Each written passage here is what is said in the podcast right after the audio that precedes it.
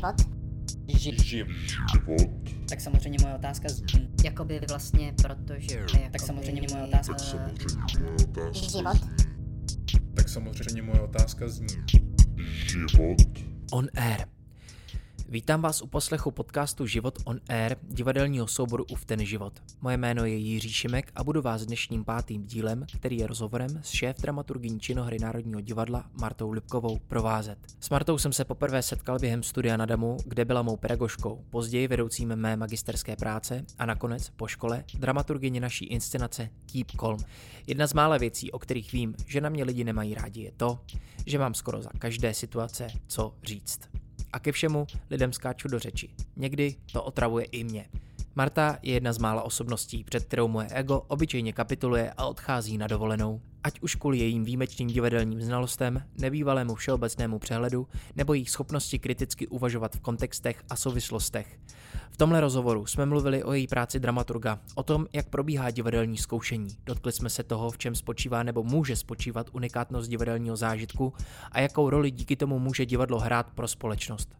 Ohledávali jsme limity a smysl činohry Národního divadla jako instituce, nebo to, jak nyní v kontextu pandemie probíhá nové hledání smyslu a limitů. Rozhovor jsme skončili krátkou úvahou nad tím, co současná krize obnažila a co bychom si z ní mohli jako jednotlivci a společnost odnést. Doufám, že si tuhle epizodu užijete stejně, jako jsem si já užil její nahrávání. Přeju vám kvalitní a inspirativní poslech. Marta Lubková. Ahoj Marto, já tě vítám v podcastu Život on Air. Eh, Ty v současné době působíš jako hlavní dramaturgyně Národního divadla a eh, já bych rád teďkon, jestli by si mohla chvilku promluvit o tom, v čem vlastně ta práce toho dramaturga v instituci jako Národní divadlo spočívá a možná i do určitý míry nějakým způsobem ob, v, obecným, mě- eh, v obecným měřítku, myslím teda práce dramaturga.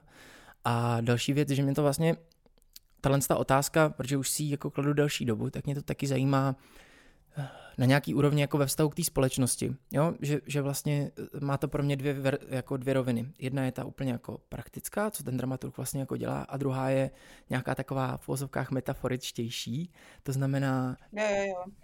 Tak já mm, na začátku úplně musím tě jenom lehce doopravit, protože já pracuji jako dramaturgyně v činohře Národního divadla. To je důležitý říct. Vlastně to není jako chyba, ale je to věc, která je hrozně symptomatická, protože když se řekne Národní divadlo, tak každý si představí něco jiného. Někdo si představí ten dům, někdo si představí činohru, já si představím činohru a někdo si představí jako tu instituci jako celek, takže sam, samo o sobě je to jako hodně disparátní. Takže já jsem dramaturgyně v činohře Národního divadla. Teď právě završuju svůj, svůj pátý rok v téhle v téhle dramaturgické pozici a myslím si, že třeba v poslední době si čím dál tím víc myslím, že ta profese dramaturga je hodně dynamická nebo třeba dynamičtější, než byla před třeba 30 lety. Uh, za prvý dramaturg je samozřejmě ten, který se nějakým způsobem spolu podílí na výběru inscenací. Kdybych říkala, že, nebo titulů, pardon, kdybych říkala, že ty tituly vybírá jenom dramaturg, tak samozřejmě bych uh, to bych si jako něco nalhávala, protože dramaturg vždycky pracuje v součinnosti s režisérem. Já se snažím nějaký texty uh, třeba si číst nebo nacházet, uh, určitým režisérům dávat třeba typy, některé hry přinesu přímo já, ale některé hry třeba si přinesou režiséři, tak jako to je jedna věc, to je nějaká uh, ideová práce při sestavování dramaturgického plánu, tak si asi představuje práci dramaturga kde kdo. Další práce je práce potom přímo na inscenaci, kdy ty jsi dramaturgem konkrétní inscenace s režisérem a inscenačním týmem na té inscenaci pracuješ a vykonáváš tu praktickou dramaturgickou práci, zkoušení. Ne každý dramaturg třeba tohle má rád, spousta lidí, kteří jsou radši ideoví dramaturgové nebo dramaturgové šéfové. Já mám vlastně to zkoušení ze všeho nejradši. A potom je jako další složka dramaturgické práce, ta si myslím, že je v Národním divadle hodně silná, protože to je prostě nějaká uh, instituce s étosem a taky se zázemím. To znamená, že se jako dramaturgové podílíme na mm, vlastně vymýšlení různých vzdělávacích, což zní teda trošku strašně, doprovodních programů, tudíž vymysleli jsme uh, sérii ND Talks, což jsou takové jako debaty, které vlastně jako nemusíš dělat, když nechceš, ale nám přišlo, přišlo docela zajímavý, kdyby se Národní divadlo pokusilo oslovit taky třeba segment publika, kte- které normálně do Národního divadla nechodí, a dokonce nechodí do divadla vůbec, tak uh, pracuješ s, s divákem tím nebo s, s nějakým jako návštěvníkem a tímhle způsobem. Uh, snažíme se dělat dramaturgické úvody, spolupracujeme s naší jako lektorkou vzdělávací programu, takže pro ní děláme žádné různé dílny, nebo já nevím, začali jsme dělat ty speed datingy, což je tak jako docela zajímavá věc. To znamená, že dramaturg vlastně je v té jako pro mě hodně zásadní složce toho, té, té profese, jako vymýšleč dalších nápadů a někdy mám pocit poslední dobou, že vlastně to divadlo komunikuje s divákem inscenací, ale ty další prostředky, jimiž komunikuje, jsou čím dál tím bohatší. Souvisí to možná taky s rozvojem sociálních sítí a s různými jedinými typy komunikace, než jenom přímými typy komunikace s různým očekáváním, které klademe na divadlo. Ale to musím říct, že teda tomu se věnuju hodně, hodně a to mě, to mě teda vlastně baví, baví dost. No a potom jsou ještě okamžiky, kdy třeba se stane nějaká mimořádná politická situace, třeba je potřeba se postavit za nějaké jako menší divadlo, které chce politická, uh, politická zvůle v regionu zničit a pak si myslím, že dramaturg může být tím, který řekne, pojďme napsat nějaký dopis, napišme protestní dopis do Maďarska třeba, nebo postavme se za, za zanikající činoherní Eh, studio v Ústí nad Labem nebo něco takového a to obvykle vychází taky z dramaturgie, takže jako dramaturgie jako řekněme nějaká jako uh, ideologie, to už si teda trošku vlastně zahrávám. Protože ty si to teď trochu pojmenovala, eh, že to je ta, ta role toho dramaturga nebo ta osobnost toho dramaturga je vlastně možná tak někdo, kdo hledá jednak teda nějaký oblouk, který je eh, nad těma poryva, porivama té doby, bych řekl, nebo i porivama, dejme tomu v rámci jako toho souboru, a takže hledá vlastně nějakou komplexnost, ne?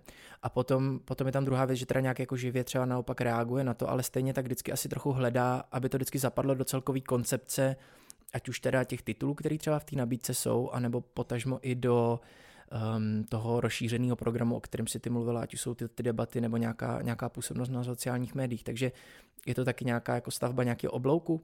Jo, jo, určitě a myslím si, že si docela, docela jako smysluplně použil nebo možná si nepoužil přímo to slovo, ale kroužil si kolem toho, je to prostě nějaký kontext. Myslím si, že dramaturgie je do značné míry jako vědomí vlastně nějakého kontextu a širších souvislostí. Nesnad vědomí ve smyslu, že že to zvládám, ale měla bych si být vědoma, že ten kontext, kontext je nějaký, nějaký jako širší. No.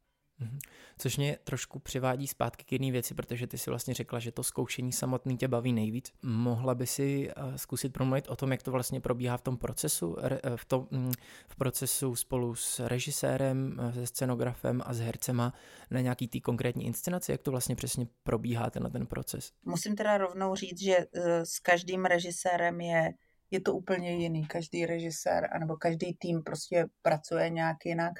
Já vlastně se dlouhodobě uh, cítím jako pravidelnou spolupracovnicí, tak řekněme uh, čtyř režisérů, s některými třeba teď už dělám méně, co jsem v Praze v Národním, ale jako víceméně mám takovou jako bohatější bohatější, uh, jak se to jmenuje, jako CV v souvislosti s nějakýma režisérama. Poslední režisér, se kterým pracoval, já s ním jsem téměř dotáhla inscenaci, dokonce byl, byl Jan Mikulášek, se kterým pracuji hrozně ráda a taky už jsme pár inscenací spolu udělali dokonce v různých divadlech, nejen v Národním. A tam vlastně uh, uh, Honza má jako strašně, strašně blízko k Marku Cpinovi, scenografovi a vypadá to tak, že jako je na něj bytostně navázán, ale on je režisér, který dramaturgovi naslouchá vlastně docela, docela hodně. Většina titulů, který, který jsme spolu dělali u nás, s okolností byla, byla jako mým nápadem, nebo já jsem já jsem třeba tu hru nebo ten, ten nápad nebo to téma přinesla a Honza vždycky velmi pečlivě čte a velmi, velmi pečlivě naslouchá. A pak se o tom dost dlouho bavíme. I když on jako není moc mluvný, tak přesto se o tom docela dlouho bavíme. A velmi brzo do těch příprav přijde právě osoba scenografa, v tomhle tom případě Marka Cpina, a bavíme se dohromady, jako různě, taky si hodně píšeme, strašně, strašně dlouhý maily a různý, různý rozbory a uh, ale i jeho představa je vždycky taková, já nechci říct nekonkrétní, protože to zní hloupě, ale jako uh, potom, potom tu vizi, kterou já třeba dávám do slov a on jenom do svých představ, který ani neverbalizuje, potom nějak jako modeluje, modeluje s hercema. Zkoušení třeba s Honzou Mikuláškem je opravdu taková jako velká dobrodružná uh, plavba, jako kam z okna na lodě. Plavba v tom smyslu, že uh, nemá jako konkrétní představu, nenutí herci vizi, protože jsou režiséři, kteří mají jako velmi přesnou vizi. On vlastně jako poslouchá toho herce a úplně nenápadně ho modeluje do té míry, že spousta herců, kteří pracují s Mikuláškem, si myslí, že si to vymysleli celý sami. To je velká iluze. To je podobně jako když herci pracují s, Havelkou, tak mají pocit, že to taky celý vymysleli na těch zkouškách. Tak je to jako velká iluze, protože oba dva ty režiséři jsou nějak jako nadaný tomu, nadaný tím toho jako svého specifického génia přines do toho tvůrčího procesu, že si, si tějí všichni, najednou všichni jako v jejich prostředí mají pocit, že vlastně trochu té tvůrčí noty na ně, na ně přepadne.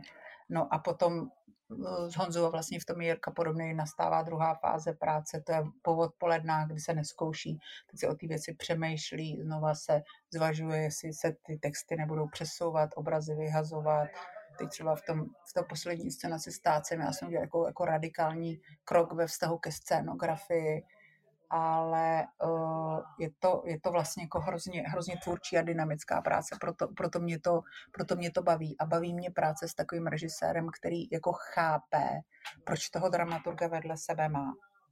Jo, protože jako dramaturg se může strašně snadno dostat do pozice, že ten režisér tě považuje za nepřítele. Jo, taky už jsem v té situaci byla, že má pocit, že ty jsi třeba reprezentant nějaký instituce a že jsi vlastně tam proto, aby, aby si mu škodil. To je hrozně nepříjemný. A jak říkám, stalo se mi to, myslím, že se to stalo každému dramaturgovi, protože práce s režisérem a s celým tím inscenačním týmem je jako prostě chemická záležitost. S těma lidma si buď sedneš nebo nesedneš a když si s nimi nesedneš, tak to je příšerný. Tak když na zkoušku, jako kdyby si šel k zubaři, který ti má prostě pětkrát za týden vytrhnout osmičku, no je to, je to nesnesitelné ale když to náhodou se cvakne, tak vlastně je to úplně pocit, který, který se nedá, nedá nějakým způsobem jako se nedá nahradit ničím jiným, no, myslím.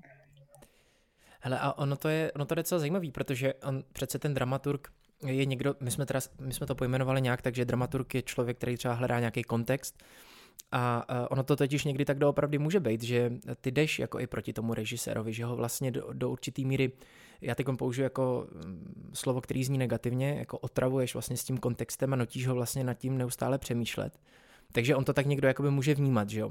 No pokud jako vlastně uh, ten tvůj hlas uh, neintegruje do, do toho myšlení nebo nemá dost sebe, pomlčka vědomí, v tom slova smyslu, že ví, že vlastně jak ten tvůrce zapadá vlastně do té tvorby, tak je úplně přece jedno, jedno, jednoduchý ten kontext ztratit a vlastně se zahledět v horším případě do sebe a v lepším případě do té tvorby jako takový. Takže ono to jako vlastně tahle ta dynamika nějakého konfliktu, ale jakoby kreativního nebo, nebo produktivního vlastně tam jako do určitý míry někdy bývá, ne? Jo, jo, to určitě, to určitě, jako konfliktnost jistě i proto, že třeba ty máš nějakou vizi, vizi a musíš ji opustit a třeba jsem si kolikrát myslela, že jako jakkoliv pravda je pofidérní slovo, takže pravdu mám já, ale mně se třeba taky kolikrát stane, že, že režisér mi řekne, mm je to lepší takhle nebo takhle, jak si to myslíš, já v, tuhle chvíli nevím a ty vlastně na sebe bereš to, co se očekává od režiséra, že režisér je ten rozhodovač, řekne tohle je správně, ale častokrát ten režisér se s tebou prostě potřebuje poradit a vidí dvě varianty a od toho má spolupracovníky, aby mu řekli, jako myslím si, že tohle, nebo myslím si, že tamto, nebo uh, se, jako častokrát se vracíš k něčemu, co už teď, teď se nám to zrovna stalo, že jsme se vraceli k něčemu, co už dávno bylo, dávno jsme to zahodili, ten původní nápad a, a proskoušeli jsme se vlastně k němu, k němu úplně zpátky. A je dobrý, myslím si, mm, že to jako mm, citliví režiséři to chápou, no i režisérky samozřejmě, že je důležitý mít někoho vedle sebe, protože ta osamělost té režijní profese, tak jak byla dřív, prostě ten režisér, který jako je sám, to je, mně to přijde trošku, já nevím, jestli zbytečný nebo pozerský, to neumím říct, ale vlastně není nutný být v procesu tvorby sám. Myslím si, že je fajn, když jsou v té tvorbě jako lidi dohromady. No. On totiž každý je vlastně trošku sám v tom svém poli, ale je dobrý, když se, eh, když se podpoří nějaký, nějaký kolektivnosti, no nevím, jestli to říkám srozumitelně. Mě, mě napadly v průběhu teď dvě věci, nevím, která je důležitější a zajímavější, ale uh, vlastně se zkusím dotknout obou. Vlastně já jsem teď sám prošel jedním procesem vlastně autorský inscenace, to, um, to představení se jmenuje Words of Apology a dělal jsem na, něj úplně, dělal jsem na něm úplně sám. Uh, jeden z těch důvodů uh, bylo uh, neschopnost vlastně na to získat dost financí. Já jsem se nějakým způsobem rozhodl, že vlastně nechci, mm, nechci nabízet lidem práci, aniž bych jim ji mohl zaplatit. Chtěl jsem říct to, že ta samota v tom procesu je jako děsivá, a já jsem došel právě k tomu, že je zbytečná. I když zároveň eh, záleží na tom, protože někteří z nás podle mě můžou mít takovou tu vlastnost, že, že jsou trošku jako kontrol freaci, takže chceš mít vlastně pod kontrolou každý ten aspekt. A zároveň si ale myslím, že v momentě vždycky, kdy do toho procesu aspoň na chvíli přišel někdo další, tak vlastně dochází k, nějaký jako, k nějakému uvolnění a vlastně se distribuje na chvilku ta zodpovědnost a to ti uvolně dává nějakou svobodu. Zároveň mi přijde, že někdy ten že někdy to diskutování o tom je vlastně dobrý jenom pro to diskutování, že to při nějakým způsobem pomáhá jako i uvažovat a možná tě to vykolejit z nějakého do sebe zahleděného uh, diskurzu, tak uh, mi přijde, že to je hrozně zajímavý a to mě trošku vlastně přivádí k té druhé věci, která mě napadla. A to bylo vlastně to, že, že mi to přišlo, že režisér je, je vlastně jako politik, který ho někdo zvolí No a uh, za tím politikem, jak si by měl stát někdo, kdo hledá ten oblouk. Já vím, že to je jako zvláštní možná přirovnání, ale když se o tom tak mluvila, tak mi to tak přišlo. Že jakoby on, je, on je na tom pomyslném jakoby píku, někdo ho tam jakoby vybral a za ním vlastně stojí nějaká ta osobnost, která právě hledá ten koncept a možná ho posouvá nebo se ho snaží udržet v nějakém jako rámci, který nevybočuje z celku. Um, je to cestná myšlenka tohle. Mně, mně to tak vlastně přišlo hrozně, když to tak popisovala. No. Jo, je to možné, že když se to jako rozloží takhle dost těch slov, tak to, tak to uh, jako tak působí. Mě zároveň hlavně, hlavě běží jako různý, různý režiséři, možná, že každá další inscenace jsou volby, jako jestli, mm-hmm. jestli, jako jo, jestli ho pustíme do další, do další poslanecké sněmovny, nebo už, už se ho nějak jako zbavíme, protože si myslím, že v tomhle tom je ta profese nejen režisérská, ale divadelní hrozně náročná, že vlastně každým svým dalším jako uměleckým činem se nějak jako potvrzuješ nebo sebe potvrzuješ nebo potvrzuješ se v očích diváků, proto si myslím, že je to tak příšerně stresující taky, protože kdybychom to dělali sami pro sebe, tak je to bezvadný, ale vlastně jako ten akt té premiéry a vystavit se nějakému hodnocení je hrozně, hrozně náročný. Myslím si, že je to psychicky strašně náročný a dřív nebo později to člověka zničí, ale jako jo, možná, možná to tak je. Samozřejmě, že to je... Mm, že to je taky idealistický do značné míry, protože takhle úplně přesně jednoznačně se to nedistribuje, ta, jako ta pozornost a, a moc a naslouchání a kde si co si a zároveň to trošku uh, souvisí s tím, jak je, ta člověk oso- je, je ten člověk osobnost, protože uh, jako režiséři jsou opravdu hrozně, hrozně odlišní osobnosti, stejně jako my všichni jsou, jsme hrozně rozlišní osobnosti. Myslím si, že jsou nějaký základní atributy, které je výhodný mít, když jsi dramaturg, který je výhodný mít, když jsi režisér, ale jako jinak jsou vlastně ty lidi, lidi hodně, hodně asi odlišný. No. A teď si trošku nat, na, uh, naťukla pro mě to téma m, mm, nějaký jako generalizace a, a toho, jak vlastně je strašně důležitý vlastně nemluvit o divadelních režisérech a dramaturdzích, o divadlech, uh, eventuálně o, já nevím, kuchařích, uh, že, že jako ten koncept, s kterým já nějakým, vlastně mám pocit, že v mém životě se udávají takový myšlenkový vlny, jakože vlastně se vždycky tak nějak jako úplně um, zvráceně jako upnu na nějakou myšlenku, jo.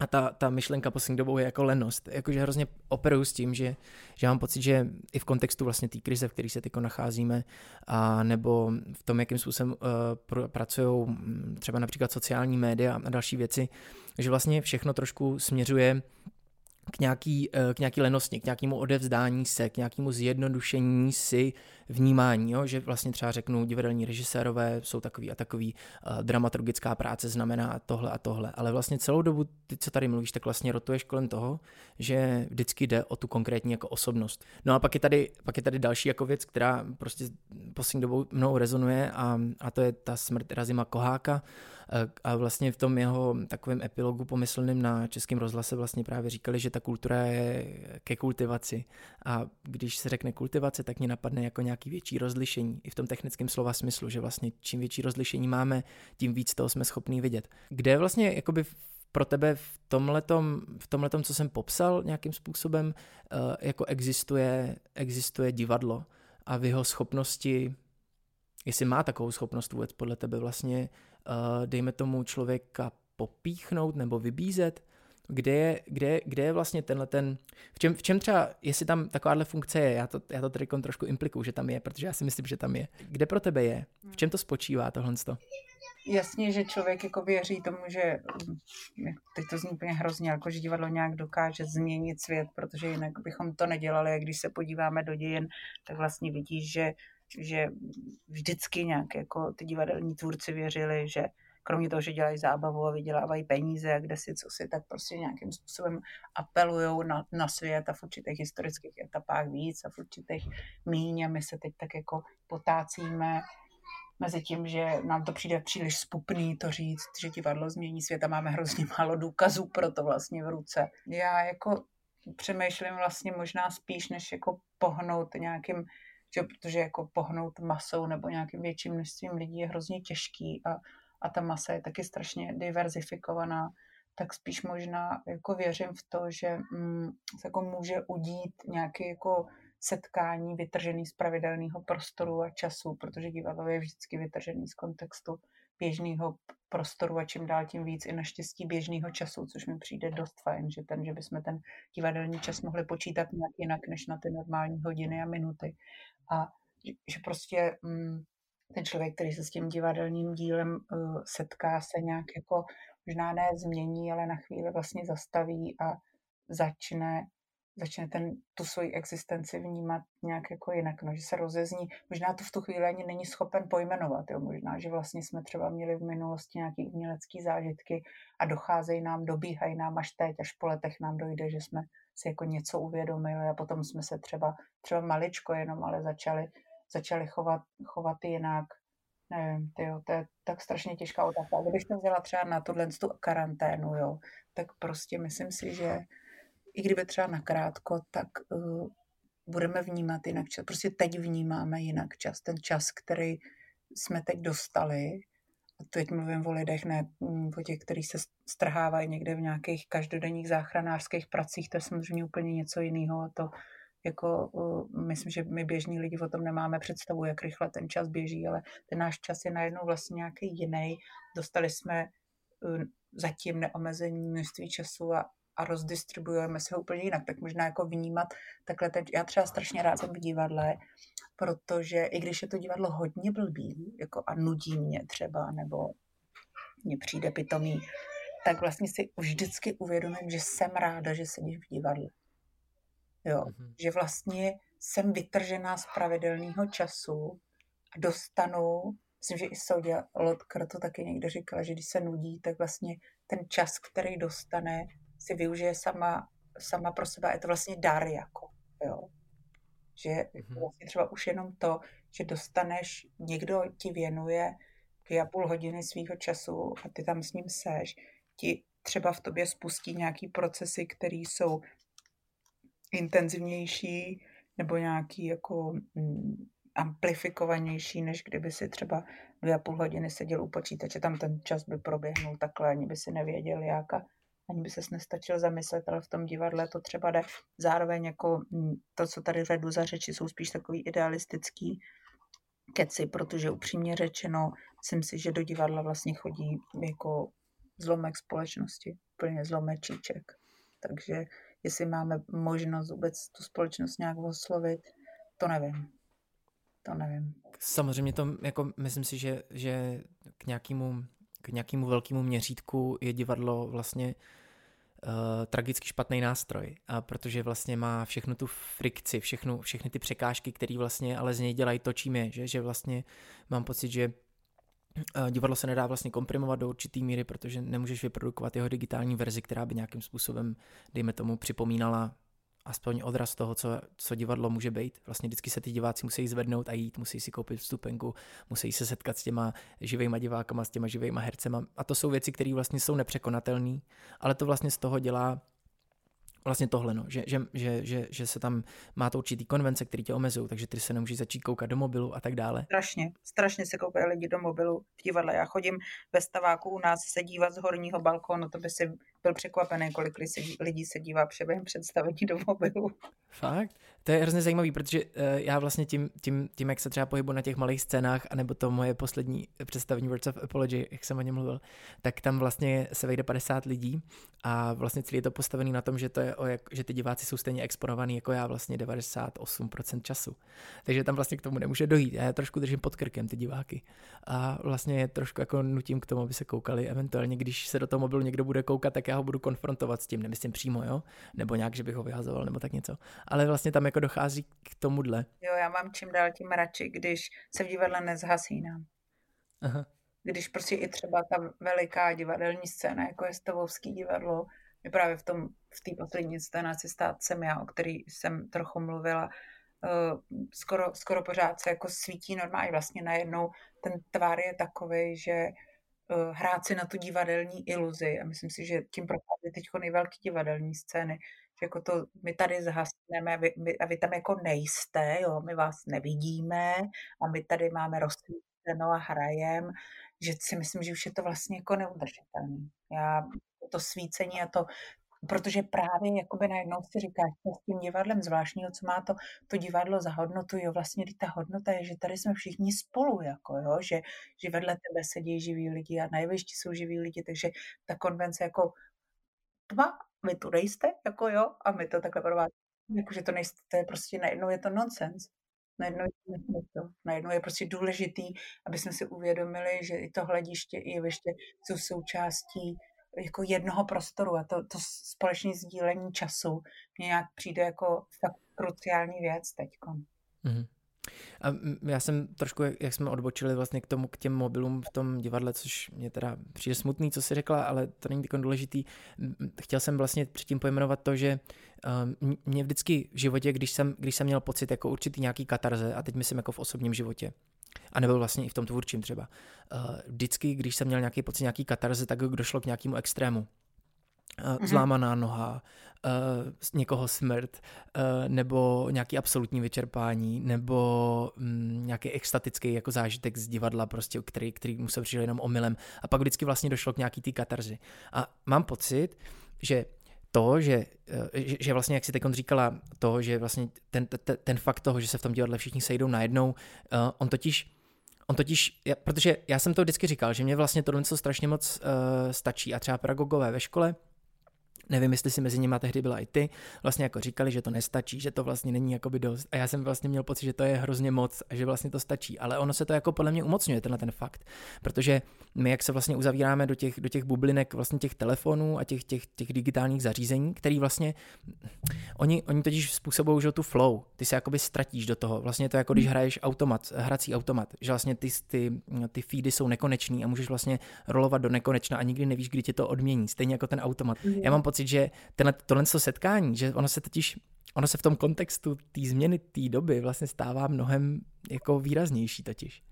A je zajímavé, jestli něco takového jako reflektuješ v tomhle kontextu, že vlastně najednou to zasínání v tom divadle je zvláštní, protože to vlastně máme furt, to, že tady nejsme, jakoby. My, jako my to setkávání, pro mě to setkávání je strašně důležitý a myslím si, že tohle je jako fenomén třeba divadla posledních no když řeknu deseti let, tak to hodně přeženu, jo. Že vlastně se s těma divákama jako opravdu setkáváš. Předtím byl dramaturg někdo, kdo byl jako neviditelný, že jo, to je ten umělec, který vlastně ani není umělec, to, že jestli je dramaturgie umění, vlastně o tom se vedly veliký polemiky ve 20. století, vlastně ty dramaturgové spíš tak jako skromně ustoupili, že vlastně umělci ani nejsou.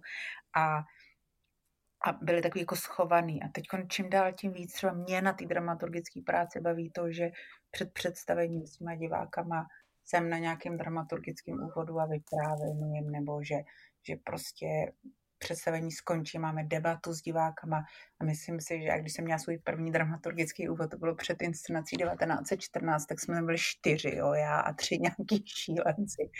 A teď už je to úplně přirozená součást našich inscenací. Vlastně je to docela, nebo představení spíš, docela běžný. Po, na debatách po představení, i když to představení třeba je Faust, to trvá to tři a půl hodiny, nebo to je dvě hodiny představení bez pauzy, tak stejně ty lidi zůstanou a chtějí si ještě o tom povídat. Jako jo. A to mně přijde, že je jako fenomenální, že tohle je něco mimořádného a že to diváci jako chtějí strašně moc, jo. Nejen, že to vidíš, ale vlastně, protože to divadlo taky začíná mluvit jako novým jazykem, nebo možná neúplně srozumitelným jazykem, ne všem srozumitelným jazykem, hodně se dynamicky proměnilo, ty lidi se třeba jako chtějí zeptat, jo, a někdy se ptají na něco, co tvůrci připadá jako pitomost, proč jste v téhle scéně použili to a to, ale to je dobře, že se na to ptají. Znamená to, že je to nějak provokovalo nebo probudilo nebo k něčemu inspirovalo. A tohle mně přijde fajn a myslím si, že tohle z toho by se divadlo mělo fakt vážit. Jako jo, hmm. že by nemělo být povýšený, jako já, já mistr řekl dílem vše a uh, ty si lámej hlavu. Myslím si, že to tak není, že teď jako je, je perfektní, že ty lidi jsou připravený a ochotní a jako hladoví vlastně potom si s tebou o tom dál povídat. To mě teda baví moc, to já mám ráda pak nedojde k nějakému jako diváckému zranění v uvozovkách, ne? Že jakoby cokoliv vlastně se nelíbilo nebo bylo negativní, tak se dá vlastně uh, zpracovat, nebo jako to je jasný, to je jasný. Věnuješ jako, eh, když by se, se to převedlo do nějaký řeči marketing, marketingu, tak by to možná mohla být péče o zákazníka, jo, ale to samozřejmě jo, jo. Ten takový oslý můstek teď vytvořím jako k dalšímu tématu, který mě zajímá. Uh, já vlastně, my jsme spolu udělali tu inscenaci Keep Calm a potom jsem byl na premiéře, uh, to byla ta Mariša, mm-hmm. že jo, my jsme se do té doby nějakým způsobem potkávali v tom našem společném procesu, no a potom jsem tě viděl vlastně po premiéře na děkovačce v té zlaté kapličce. A a já jsem ti to tehdy říkal a vlastně to furt nějak jako ve mně a přijde mi to zajímavý, že jako najednou jsem tě tam viděl jako toho dramaturga toho národního, činohry Národního divadla a uh, najednou na mě jakoby dejchla taková zvláštní jako vážnost, která mě hmm. vlastně hrozně překvapila a nějak jsem ji jako neočekával. Což mě vlastně vede k otázce, Mm, jestli vlastně to Národní divadlo vlastně přes to svoje zatížení uh, tou svojí jako historií a, a vlastně tou velikostí té instituce, toho, toho faktu, že tam je to národní, jako vlastně mám pocit, že je na něm spoustu tlaku, který vlastně může spoustu věcem, uh, spoustu věcem zabraňovat když nebudu používat slovo věcem, když nebudu obecný, tak eh, třeba nějaký jako divácký dosah nebo eh, dosah do nějakých jako bublin, eh, kam by třeba ta tvorba měla dopadat a tak. Hmm. Cítíš tam nějaký jako limit té instituce, eventuálně Uh, jak, jak, jakým třeba jako uvnitř té instituce uvažujete nad tímhle, nebo jestli s tím vůbec pracujete? Uvažujeme nad tím pořád, jo. Uvažujeme nad tím zejména, protože sami sebe považujeme za mladý, progresivní a, a takový jako hodně otevřený, takže si přejeme, abychom měli takový publikum. A to samozřejmě v případě Národního divadla tak úplně nej, jako nejde, protože to publikum je hodně jako, eh, skoro bych řekla, jako buď celoživotní. Jo. Ty lidi jsou opravdu držáci, jsou předplatitelé Národního divadla, um, nevím, 30 let třeba, jo, a vůbec je nezajímám já, nebo moje tvorba. Na tebe, když jdou diváci, tak je zajímá, tak je zajímá tvoje tvorba, jo, protože eh, za to ručíš uh, s, jako s, svojí vlastní osobností. Když to, když jdou lidi do Národního divadla, tak by oni jako zhusta ani nerozlišují, kdo tam pracuje jsou schopní ještě možná se tak nějak zorientovat v základních hercích, i když řekla bych, že teď je tam třeba spousta herců, který lidi jako masově neznají, jo.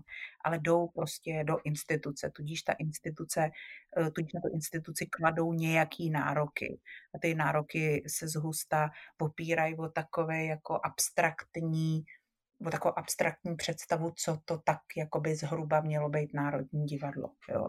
což je velice těžký. To je jako jedna skupina lidí, pak je skupina lidí, kteří chodí do Národního divadla a teď, když říkám Národní divadlo, tak myslím právě tu historickou budovu a jdou tam jednou za život. Jo. Jednou za život splní si tu ná, ne národní, ale prostě nějakou povinnost, mrknou dolů na ty kameny, prohlídnou si ty lunety, lustr a je to prostě jdou v podstatě do muzea. Jo málo kdo vlastně chodí do Národního muzea jako do nějaké jako živý divadelní instituce.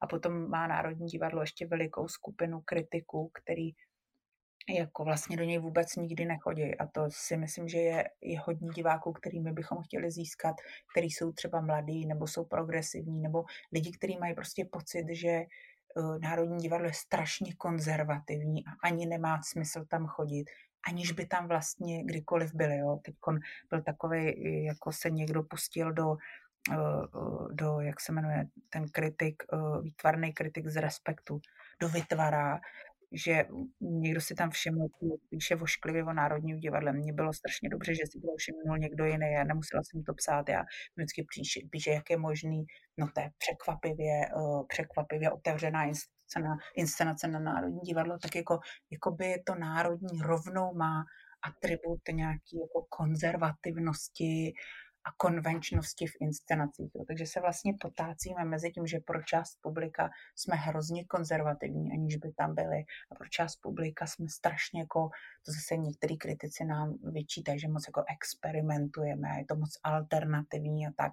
Takže jako v tom jako diváckém zásahu, který by si měl mít, vlastně uh, tančíš mezi jako vejcema, který jako nejde, nejde nerozbít, no. Ale zároveň bych, bych pochopitelně neměla opomenout tu, to velký procento diváků a ty vlastně jako, pff, to jsou jako to jsou vlastně desetitisíce lidí měsíčně, který do Národního divadla ve všech třech jeho budovách chodí a dokonce jsou některý i, i jako spokojení. Jo. Ale prostě m, mm, jakoby v takovéhle velký institu, instituci trochu ztrácíš sám sebe, přestáváš tam existovat jako ty a musíš mnohem víc myslet na nějaký celek nebo na, jako na značku, která je na tebou, protože ty můžeš nějak poupravit, ale nikdy neredefinuješ a hlavně ty máš prostě jenom propůjčenou. Ty se nikdy nemůžeš stát synonymem té značky. Víš, jako teď se řekne na zábradlí a myslí se tím ve skutečnosti Mikulášek. Víš, jako tohle to jde v tomhle malém měřítku, ale jako v tomhle velkém měřítku Národního divadla to prostě není. To máme to máme jako zápůjčku na určitý čas, myslím si, a měli bychom o tu značku dobře pečovat. Každý o ní pečujeme podle svého nejlepšího vědomí a svědomí, ale ty jo, nějak to posunout, nevím, to je pro mě velká otázka pak je tam tohle, co vlastně existuje v tom éteru a pak je tam ta, ta realita, jo? že vlastně když jsem tě tehdy viděl v těch šatech eh, na tom jevišti té kapličky, tak to prostě udělalo ve mně ten efekt té oficiality. Mm, mm. Že, že vlastně to je nějaký, jako bych řekl, i dokonce fyzický limit toho domu, uh, prostě tím způsobem, jakým ten dům, a teď mluvím o kapličce, o, o zlatý kapličce, tím, jakým způsobem ten dům je prostě postavený, uh, jak, jak, jakou roli má mít, protože je celý ten prostor je hrozně statusový, že jo? No, že používáš sám slovo kaplička. Už tím říkáš kaplička, z toho neděláš divadlo, ale děláš z toho svatostánek, že jo? To je, to je prostě jako vlastně ty slova hrozně určují zlato a kaple, no to je peklo, jako dělej živý divadlo ve zlatý kapli a pak nemůžeš jít ani na děkovačku v džínách, protože to přece se nesluší. No. Pře- přemýšlím, no, že, že vlastně mám pocit, že v té společnosti vlastně existuje spoustu těchto těch konvencí. Myslím si, že je nějaký jako zvláštní, uh, zvláštní představa o tom, co ty různý divadla jsou a tak, ale není tady nějaký nějaká touha vlastně, jako všeobecná touha vlastně jít na divadlo pro divadlo a ne jít uh, teda buď do instituce, jako je Národní divadlo, nebo jít teda buď na to Mikuláška a tak, že, že vlastně mám pocit, že nějaký ten, ale možná jsem teď jako idealista, nebo si přeju něco, co je naprosto nereálný, ale nějaký jako všeobecně zdravý uh, vztah vůbec k divadlu jako fenoménu nějakému a myslím si, že to je i o jako novým pojmenovávání toho, co divadlo je.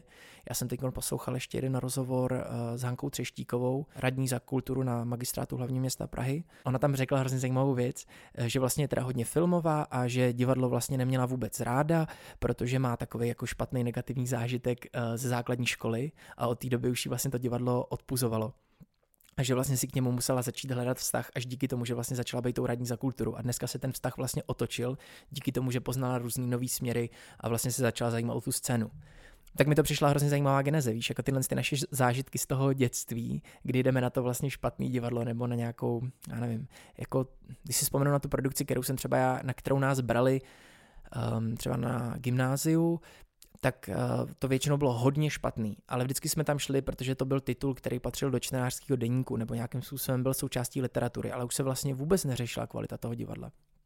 Vlastně ty, ty pedagogové vůbec podle mě tohle jako neřešili tak si myslím, že to je nějaký jako jaderný problém trochu. No. Ale je hrozně zvláštní, když to takhle, takhle říkáš, protože jako xkrát jsme viděli blbej film jo, a nikdy člověk neřekl, já s tou kinematografií končím, to je tak blbej film, já už se nikdy na žádný film nepodívám, jo, to nikdo neudělá. Ale jako, že podle mě je to tím, jak to divadlo je prostě fyzický, jo, že to opravdu se ti to bytostně dotkne nějak jako a když je to blbý nebo nudný nebo nějak se ti to nelíbí, my jsme taky měli jednoho diváka, ten mi po nějaký debatě říkal, po nějakém představení říkal, no já jsem nevěděl, že divadlo může být takhle dobrý, jo, ona mě sem ta žena vzala, já to jako divadlo nesnáším, ale já jsem nevěděl, že i tohle může být divadlo. A přitom taky kinematografie je stejně, prostě na jedné straně máš Vláčila, na druhé straně máš Tarantina, já nevím, abych použila nějaký dvě hodně odlišný jména neřekneš, jako ne, nepodíváš se na jednoho vláčila neřekneš, já už v životě nechci vidět, ale jak to divadlo, jak tam sedíš, seš s těma lidma a nějak to na tebe zaútočí na úplně jinou signální než ten film, který prostě je tam někde za tou čtvrtou stěnou opravdově. Žádná čtvrtá stěna v divadle prostě není, že jo. Tak eh, nějak zvláštně jsme k tomu mnohem radikálnější. Máme tendenci být, už nikdy prostě do divadla nejdu. To je, to, je hrozně, to je hrozně dobrý postřeh tohle, to mě vůbec nenapadlo. tak to jenom konstatuju, že vlastně to je pravda. Jako, a myslím si, že to je, že to je, že to je právě kvůli, těm, um, kvůli, kvůli tomu všemu, co pro to divadlo musíš udělat a že vlastně dáváš to svoje tělo k dispozici a vlastně je to celý o tom vlastně nějakým přítomným okamžiku. Jsem si vzpomněl na jednu, na jednu naší další takovou společnou, uh, společný prožitek, který vlastně byl docela nedávný a na, může nás zase navést trochu dál. A to bylo to, když jsem vlastně napsal ten dopis uh, na uh, obhajobu, nebo respektive jako apel na politiky kvůli stěhování studia Alty, který vlastně muselo odejít kvůli tomu, že developer bude ten areál bourat a a i přesto, že vlastně Alta se dlouhodobě snažila hledat nový prostor a apelovala na, na politiky, že vlastně ten, tu roli, kterou splňuje pro tu kulturní scénu, vlastně, že je nutná a že, že bez ní spoustu prostě subjektů přijde o možnost, kde zkoušet, eventuálně uvádět představení a tak dále. A vlastně se nic nedělo. No a já jsem zveřejnil ten dopis, začal se vlastně ten otevřený dopis podepisovat a tak. No a pak my jsme si vyměnili pár nějakých zpráv a vlastně jsme to nikam nedotáhli, ale ty jsi mě vlastně trošku předtím konfrontovala, že z toho vlastně trošku jako uh, odendavám, odendavám vlastně hm, ty profesionální nebo profesionální nebo zřizovaný divadla, jako je Národní divadlo, a že vlastně ti to vadilo, že se jako to nechápala, proč vlastně jsou to jenom ty nezávislí umělci. A uh, což mi přijde hrozně zajímavý, protože ty seš jako pro mě pocitově i nezávislý umělec, když to tak jako řeknu, i přesto, že eh, pracuješ vlastně v instituci jako je Národní divadlo, a zároveň to i sama řekla, že se vlastně přijdete jako progresivní tvůrci a já s tím souhlasím, když uh, budeme uvažovat nad těma jménama, který vlastně v té instituci pracují v současné chvíli.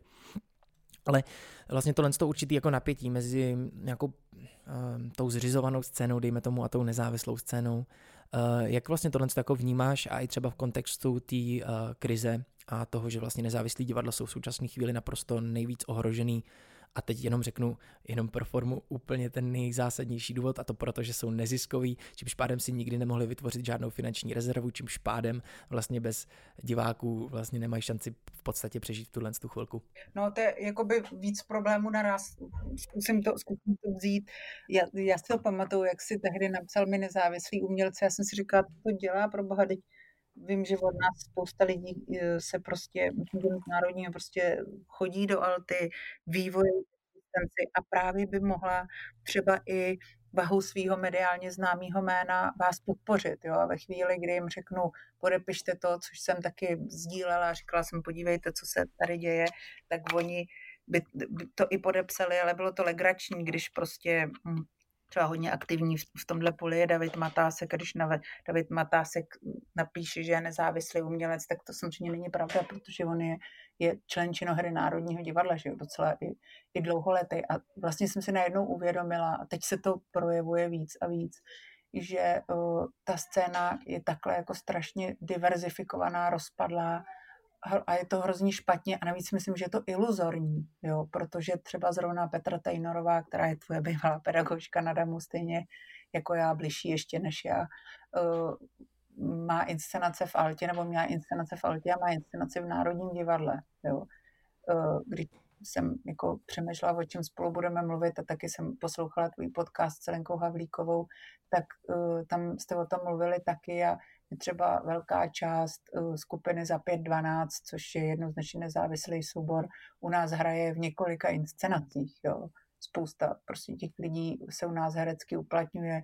Co se týče režisérů, tak to vůbec nemluvím. Prostě Jirka Havelka je taky jako vlastně nezávislý umělec, který, který tvoří v divadlech různého stylu.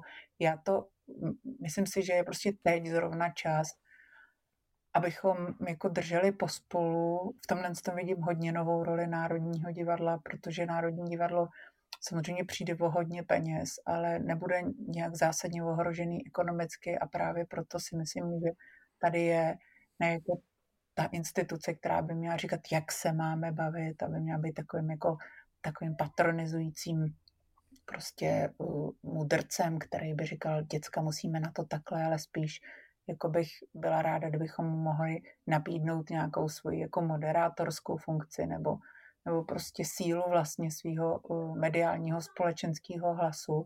A my jsme napsali takový prohlášení, ve kterém jsme napsali, že, uh, že prostě součástí národní kultury je jak ta zlatá kaplička, tak i prostě nezávislý divadlo a ty dvě uh, oblasti, jakkoliv jsou mnohem stratifikovanější nebo jako problematičtější, komplikovanější, tak se ze sebe sytějí. Prostě Národní divadlo nebude nikdy existovat v plný bohatosti a šíři, když nebude nezávislá sféra trošku na foukaně řeknu a vice versa, každý si o tom může myslet, co chce, jo, ale prostě uh, to je nezbytně nutné, aby ta, uh, aby ta divadelní mapa byla bohatá do všech směrů, jo, a Myslím si, že eh, je hodně důležitý, abychom si teď jako vzájemně třeba podpořili v nějakých jako debatách a i ve vystupování ve vztahu k politikům a, a k budoucímu financování, ale i, i protože jako mám na obou sférách a to jinak nejde a každý to tak dřív nebo později bude mít, kdo se v, tý,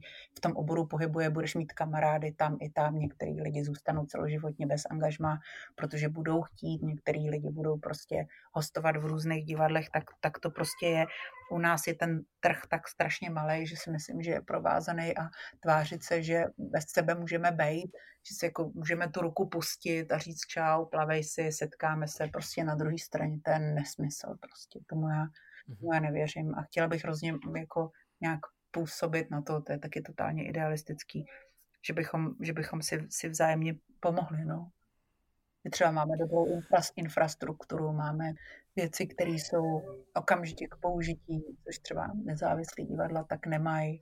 Třeba jim můžeme v něčem pomoct a, a tak. Já si právě myslím, že vlastně ta symbioza je nutná a tehdy, když vlastně jsem ten text psal, tak jsem prostě eh, pocitově takovýhle uh, tak jsem ten dojem prostě neměl. Jako na jednu stranu máš pravdu v tom, že uh, vlastně ta, uh, to Národní divadlo se s tou nezávislou scénou prolíná, a to především jako personálně bych řekl, protože prostě tam třeba působí režiséři, kteří působí v těch nezávislých prostorech a tak dále a tak dále. Ale já jsem vlastně nikdy neměl nikdy neměl pocit nějakého jako systematického nebo platformního, pardon za to hloupý slovo, uh, propojení. Že vlastně já vždycky, um, ono to souvisí i mimochodem s tématem toho té naší poslední inscenace, vlastně Words of Apology, What's Happening v obou dvou, kdy se vlastně jako hodně zabýváme nad tím, jaký, jaký prostředí, jako naprosto, prostě že, že vlastně prostředí generuje do určitý jako míry výsledky. Je to, je to jeden z přístupů, jak se dá na věci koukat. Že vlastně to prostředí je strašně důležitý, že, že vlastně potřebuješ ten substrát, aby nějakým způsobem mohl růst, aby vlastně tam byla nějaká jakoby systematický, systematický napojení na tu nezávislou scénu, díky čemuž potom bude mít jako možnost se uh, víc propojovat. Mm-hmm. Další věc je, že možná mám nějaký nedostatky třeba právě v těch speed datincích, co vy jste začali hodně organizovat, nebo v těch ND Talks, tak že jsem to jako třeba nedos, ehm, tedy nesle, nesledoval nějak ehm, jako dostatečně, ale zároveň, když na tím teď uvažuji, tak ten dopis to byla jako velmi impulzivní věc, protože bylo potřeba jednat rychle. A vlastně v, tý, v, tým, v tom impulzu se vlastně docela ukázalo, uh, jak vlastně jakoby v té rychlosti, co, co tě první napadá, jestli mi rozumíš. Jo, jo. Že to, že to nebyl vlastně žádný záměr, ale vlastně spíš jako důsledek toho aktuálního pocitu, jo? To je jasný, to je jasný. Jako člověk má samozřejmě tendenci myslet jako nej, nejblíž kolem sebe. To, že nevíš o naší speed datingzích je náš problém, protože my to neumíme, mm, my to neumíme prostě uh, prodat, my to neumíme říct my to, ne, my to neumíme, neumíme najít ty kanály, jak prostě poslovit publikum mimo tu naší jako přirozenou sféru diváku Národní divadla. To je podle mě náš aktuální problém, že jako neumíme hrábnout jinam. Máme to tady připravený pro lidi, kteří chtějí jít na speed dating, ale neumíme jim to říct. Jo. To, je, to je třeba problém velký instituce. No, no, já si myslím, že to není jenom jako problém jako velký instituce, nebo že to neumíte říct. Uh, tohle je fenomen, s kterými se třeba potkáme hodně teď i nebo jsme se, protože jsem dlouhodobě pracoval právě ve studiu Alta, na vlastně nějaký jako pr pozici a tam se vlastně strašně ukazovalo, že jakýkoliv, jakákoliv naše nabídka směrem jako do tý, dovnitř té profesionální scény typu jako hele, budeme mít tady mít uh, pravidelný uh, tréninky, který budou vést ty a ty lidi, je tady tenhle ten workshop, uh, chtěli bychom se věnovat nějakým jako měkkým, měkkým jako znalostem nebo skills, aby, abyste třeba uměli si dávat vzájemně feedback nebo abyste uměli vyprodukovat nějaký PR materiál, cokoliv prostě.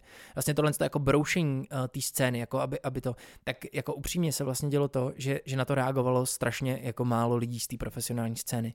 Já si myslím, že to má ještě jako druhou stranu mince, že jako uvnitř i ta scéna vlastně jako problém nějakým způsobem jako se kultivovat, jo? Že vlastně budovat si tu ještě vlastní vnitřní kulturu, třeba spolupráce nebo jako broušení těch, um, těch, těch znalostí a zkušeností. Že mám vlastně jednu teorii, proč se to tak trošku děje a je to podle mě právě třeba to, že vlastně třeba ta nezávislá scéna je do určitý míry v neustálém jako módu přežití a už vlastně strašně dlouho tak vlastně přemýšlím nad tím, že to úplně není jenom jako vaše chyba, jo? Já si myslím, že tady je trošku i problém dovnitř té scény jako celku.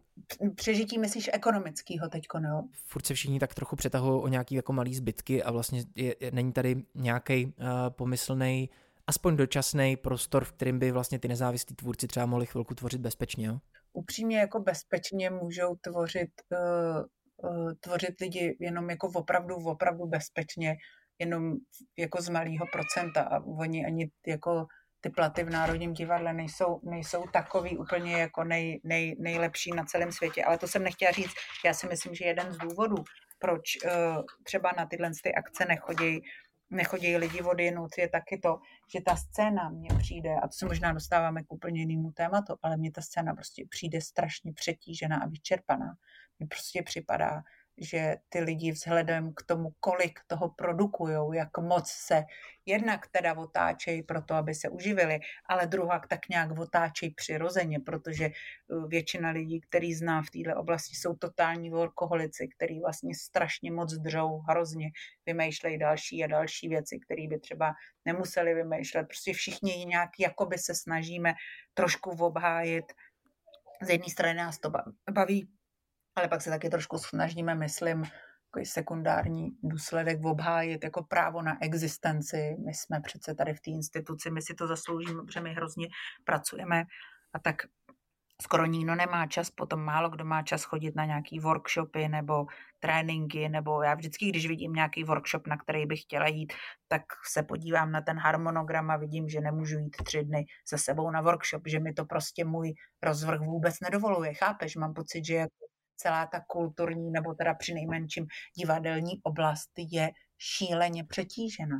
Strašně přetížena. Hrozně moc všichni zkoušejí, pracují, dřou a pak třeba nemají ani čas se rozhlídnout, co dělají ty ostatní. To je úplně přesný. A není to vůbec jiný téma, protože to všechno spolu souvisí. A já musím sám i za sebe říct, že mm, i, i přesto, že moje plány na začátku jako ze zakladání toho našeho nezávislého souboru v ten život byly trochu jiný a myslel jsem si, že a budeme jako třeba aspirovat na nějaký velký soubor v budoucnu a tak. A tak vlastně nakonec to vzalo pro mě trochu jinou zatáčku, že jsme se vlastně jako rozhodli, že vyprodukujeme jedno představení ročně a třeba si potom jednom představení ročně pak dáme prostě rok pauzu. Čím jsme se osoudili, odsoudili k tomu, že se tím nebudeme živit. Ale to je naprosto v pořádku. Ale vlastně směřuju k tomu, že vlastně ten čas a ta dlouhodobost je pro mě úplně strašně důležitá. A to, co si popisovala ty, to přece jako opisuje i nějakou jako tendenci té společnosti, ne? Ta překotno, překotnost je vlastně neuvěřitelná. Jako já myslím, že, že, že to je i, ta, i to, co nás teď jako echo dohání, vlastně díky tomu, že jsme se všichni zastavili. A což mě vede jako k další otázce, nebo a i proto jsem s tebou vlastně zrovna teď chtěl mluvit a, a mluvím s tebou, um, jako mám pocit, že bychom měli nějakým způsobem sami trošku udělat to, nebo se rozhodnout o to, k čemu tu pauzu teď jako využijeme. A tak mě zajímá, jako k čemu jí ty využíváš, nebo chceš využívat, nebo podařilo se ti to i osobně, protože já jsem třeba na začátku, když to začalo vlastně, když za, začala ta um, karanténa, tak já jsem vlastně měl jako raš pracovní. Já jsem vlastně začal pracovat ještě víc. My jsme v prvních 14 dnů se s Fričem vůbec neodlepili od počítače, protože jsme vyráběli nějaký jako videa na YouTube a na Facebook Národního divadla. Ta, jako ta potřeba okamžitě ten čas nějak jako zaplnit nějakou, tu vůbec nechci říct tvorbou, jo, to slovo tvorba je tomu daleko, ale jako činností bylo hrozně intenzivní, když jsme prostě po 14 dnech si řekli, že pojďme udělat jeden den, kdy nezapneme žádnou wi prostě nebudeme u počítače. tak jsme začali ty věci trošku zpomalovat a začali jsme se trošku uklidňovat. A uh, já jako mám teď víc času na psaní, že splňuju nějaký dluhy, ale mm, já myslím, že on, on to bude asi znít hloupě, ta odpověď, jo. Ale já myslím, že nevím, že ještě nedokážu nahlídnout, co to se mnou udělá. Že si myslím, že vlastně důsledek tohohle, z toho zvláštního režimu pocítím, nebo bych měla pocítit, nebo chci nějak přetavit až ve chvíli, kdy se ten čas vrátí do normálu a zase začnu vstávat prostě krutě v 6.15, což teď Mhm. nemyslím, to je velký dar, tak uh, že tehdy teprve jako dokážu, víš, že teď třeba se věnuju, já třeba běhám každý den a říkám si, já budu běhat pořád. No a to když říkám, tak vím, že trošku jako lžu, že to není pravda, jo, to určitě nebude. Ale třeba se něco stane, až se ten čas rozběhne zase normálně, že vlastně něco na svém životě jako zlepším. A ve vztahu jako k tomu, jak uvažuji o své pro, profesi, tak si myslím, že to dokážu vlastně ty sliby, které si vevnitř dávám, dokážu naplnit až ve chvíli, kdy budu vystavena přesně to, tomu pokušení té mnohosti a, a toho, toho rozběhu, ve kterém, ve kterém žiju normálně. Takže teď, když ti něco slíbím, tak asi možná budu obelhávat. Tím se trochu vra- vracíme takovým obloučkem vlastně k tomu jednomu tématu, který jsem tam zmínil a to je pro mě nějaký ten extrém, no. To vytrhnutí vytrhnutí z normálu, který ti vlastně může potom zpětně pomáhat nějakým způsobem pojmenovat um, pojmenovat vlastně tu normálnost. A myslím si, že je strašně důležitý vlastně tyhle ty nástroje jako hledat a, a taky jeden z těch mých pocitů vlastně v té karanténě na začátku byl, nebo spíš až potom po těch prvních 14 dnech té hysterie, vlastně začal být vlastně takový, že jsem jako měl pocit, že jsem jako vypad z nějaký flow, že jsem vypad z nějakého snu. Já jsem jako měl fakt v určitou chvilku intenzivní pocit, že jsem se najednou jako zpřítomnil a porozhlídnul jsem kolem sebe a najednou jsem viděl jako realitu. Což je teda jako extrémní, ale do určitý míry to tak na mě jako působilo. Jo. Mm-hmm. Uh, já bych teď možná jsem rád, že jsme se dostali principiálně k tomuhle tomu tématu toho nějakého nějakého velkého vytrhnutí nebo nějakého velkého kontrastu. Když se kolem sebe porozhlídneš, i když jako prostě metaforicky se kolem sebe porozhlídneš, uh, co máš pocit, že ta, ta krize nebo ta situace, v které se teď na, nacházíme, um, jako odhalila? Můžeš být jako i velmi konkrétní podle mě teď, anebo naopak jako obecná v tom slova smyslu, co jsou jako nějaký takový neuralgický body nebo pointy, který, který vlastně se teď odhalily a, a máš pocit, že by stálo za to je reflektovat a možná, možná je vyléčit třeba do budoucna, aby jsme třeba nepokračovali v nějakém diskurzu, který třeba není úplně jako správný. Já myslím, že se opravdu nějak jako ukázala ta hrozivá nadprodukce, ve které žijeme ve všech oblastech. Že jako mm-hmm. strašně, nejen, že strašně nakupujeme věci, které nepotřebujeme, protože my teď vlastně ty věci ani nemůžeme spotřebovávat. My kupujeme teď papírenské potřeby a jídlo, nic jiného, žádný oblečení, nic prostě nekupujeme, jedeme ze zásob. A možná, že bychom takhle skromný mohli být i v běžnějším životě. Myslím si, že ta nadprodukce se týká i umění, že jako už teď je toho umění tolik a my vlastně nemáme čas si ho ani pořádně vychutnat a, a vnímat ho. Ale zároveň si myslím, že bychom se měli trošku jako společnost nad sebou zamyslet v tom, jak moc je pro nás důležitá nějaká volnost pohybu nebo jako, jak moc je pro nás důležitý fakt, že můžeme rozhodovat sami o, sebe, teď, o sobě. Teď jsme v takovém zvláštním okamžiku, kdy vlastně za nás rozhodují jiný a my jsme jim tak nějak vlastně volky, nevolky svěřili svoje životy do rukou a myslím si, že by nám to z nás znova po těch 30 letech nějak mělo trošku alarmovat uh, ve vztahu k tomu, jak moc jsme pány svých životů a jak moc vlastně bychom měli trochu rozhodovat, nebo jak moc bychom měli rozhodovat o tom, co je, co, uh, co prostě pro nás je, je smysluplný, kde začíná a končí naše svoboda a nakolik, uh, nakolik jako necháme manipulovat svýma životama. Teď jsme na takovém trenažeru, bych řekla, já to sama na sobě cítím, trenažeru jako tolerance vůči tomu, co jako musím, protože respektuju, že to musím, tak nikam nechodím a když tak si dávám prostě roušku a jako respektuju to, jo.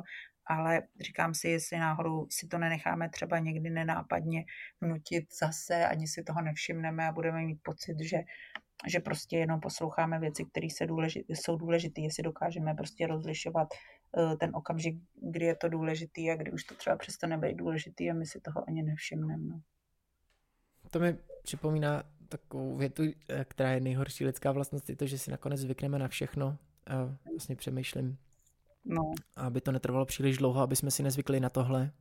Právě. A možná Právě, no. Mě, jako víš, já jsem tady měla třeba v té karanténě, ve které jsem jsem po týdnu, jsem tady rovnala nějaký dříví a najednou mě úplně došlo, že vylezeme ven a zjistíme, že ten svět kolem nás je úplně jiný, že jsme najednou prostě někdo využil příležitosti tak nějak nenápadně vlastně kolem nás všechno koupil a my zjistíme, že jsme všichni zaměstnanci nějakého holdingu a že to šlo úplně bezbolestně. Všichni, kteří jako máme tendenci křičet nebo, nebo aspoň mrmlat někde v koutě, že vlastně jsme se tak jako nechali zavřít do těch kurníčků. Když jako najednou jsem si říkala, že možná děláme všichni strašnou hloupost ve jménu světového zdraví. No ale to už je kverulanství, to se omlouvám.